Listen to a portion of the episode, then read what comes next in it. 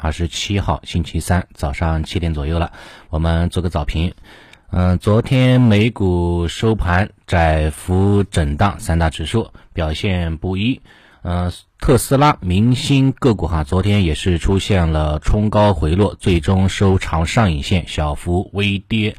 国内的新能源汽车，像小鹏汽车，昨天下跌达到了百分之五点七，收了一个小中阴线。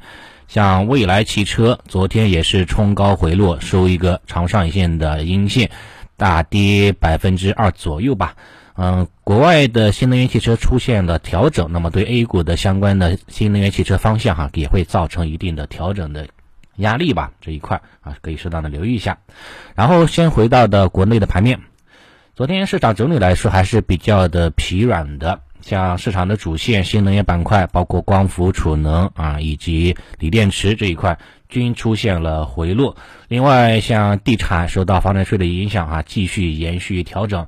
板块上面也只有消费电子这一块相对来说表现比较强烈。强烈的原因哈，可能也只是因为有这种涨价的预期吧，所以说市场上呢，相对来说给它了它更好的这种反弹的动能。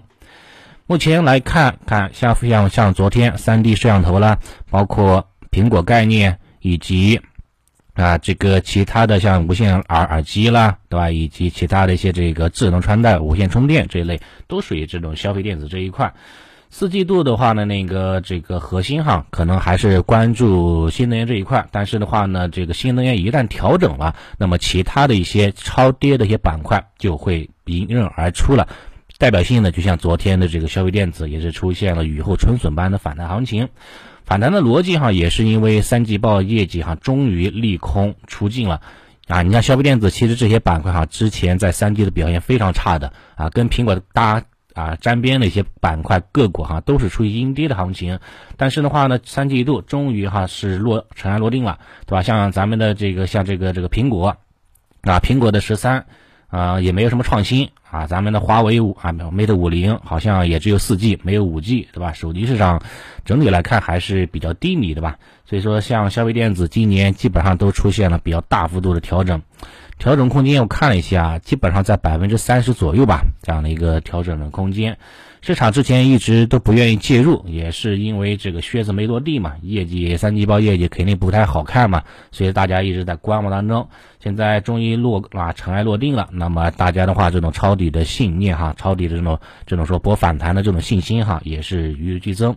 消费电子方向哈，个人还是倾向于关注两个细分点位的啊，两个细分赛道小赛道的，一个的话呢就是关于 VR 赛道，一个是关于汽车电子这一块。VR 的话，应该是整个哈这个消费电子的最核心的方向。你像国外的主流的公司哈大厂，不管是脸谱还是说这个其他的哈，像苹果啦、索尼、微软，对吧？这些消费电子大厂都有可能哈推出旗下的像 VR 了，包括哈 AR 的一些产品。所以说，整个行业哈它的渗透率哈应该有这种加速提升的状态。啊，这是国外的，国内的话呢，像一些 VR 的龙头也是哈开始发力了，业绩哈呢开始整体表现相对来说比较强劲了。明年的话呢，VR 的领域应该有望攀升，龙头公司哈对吧？像这个对吧，也会哈有进一步的成长的空间，这是一个 VR 的一个方向。第二个新闻方向主要是关于汽车了，汽车电子这一方向了，明年应该也会有表现不错。啊，当然也是跟新能源相比哈，是有很大的一个相关性哈。新能源汽车相对于咱们的油车来说，那肯定是不仅仅体现在这个能源的转变，从燃料油啊变成电力，其实也更多的体现在智能化水平大幅度的提升，啊，以前对吧，咱们开油车，那你要用到大量的这种按钮来操作，是不是？以后的话呢，这个电车，就所谓的新能源汽车。更多的话呢是通过屏幕哈，通过智能控制来进行这个操控了，所以说话呢还是是有非常大的优势的啊。这是说这个关于消费电子这一块，简单的话呢啊剖析一下。然后昨天调整比较大的话呢，还是新能源这个这个这一块吧，光伏这一块调整的原因哈，也是因为这个大涨了嘛，情绪面出现了高潮的现象，所以说出现了一定的调整也比较正常。啊，另外一点的话也是说某些这个个股哈，这个三季报业绩不太符合预期，所以说话呢也是造成了这个调整幅度稍微啊过急的原因所在。但是这种调整哈，个人觉得还是不会影响到大局的，对吧？你可以看一下昨天晚间，昨天晚间各大财经新闻媒体都报道了，对不对？新能源领域又出现了非常好的利多，主要是一些碳达峰。对吧？碳达峰和碳中和相关的这个啊，具体的这种施政的方案已经出台了。二零二五年要干什么？二零三零年要干什么？二零六零年要达到什么目标啊？都是有相关的具体的目标规划的。所以说，有这种哈高景气的支持之下，有这种哈大规模的国家政策的扶持之下，这种新能源板块。依然是可以哈长期坚守的啊，长期坚守的，看房的方向都说过了啊，逻辑哈也不用太多赘述了，没啥变化啊，继续看好就可以了。调整个两天之后，依然是可以低吸上车啊，这是新能源大方向。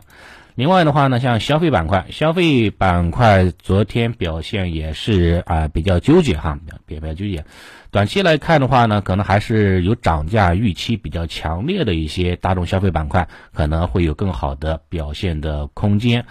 嗯，昨天跟一些机构朋友聊了一下，啊，目前他们认为哈有三个方向有可能短期会有表现，啊？一个是啤酒。啊，一个是榨菜，一个就是这个乳制品了。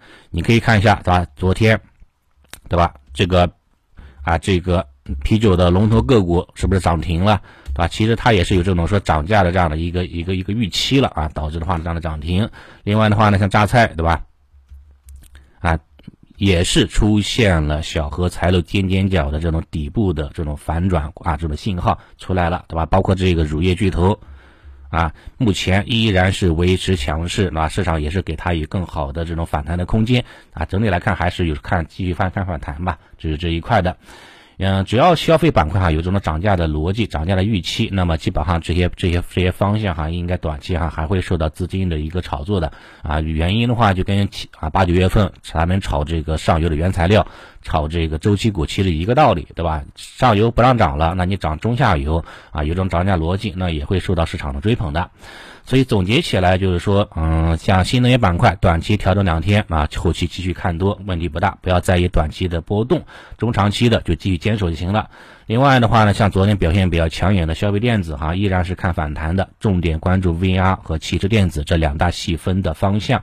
消费板块哈，主要关注哈能够有涨价预期的这些大众消费品，可以呢适度的关注一下。其他的话呢，像一些那个呃，这个调整到位，然后没有什么涨过的，对吧？像芯片啦，对吧？像像像半导体啦，包括军工啦，啊，包括这个这个银行，这个这个这个这个券商，对吧？白酒这一类的，依然是可以啊进行左侧的配置的，问题也不大，均衡配置相对来说更加啊安全很多，稳健很多，好吧？今天早评内容就跟大家先分享这么多啊，谢谢大家。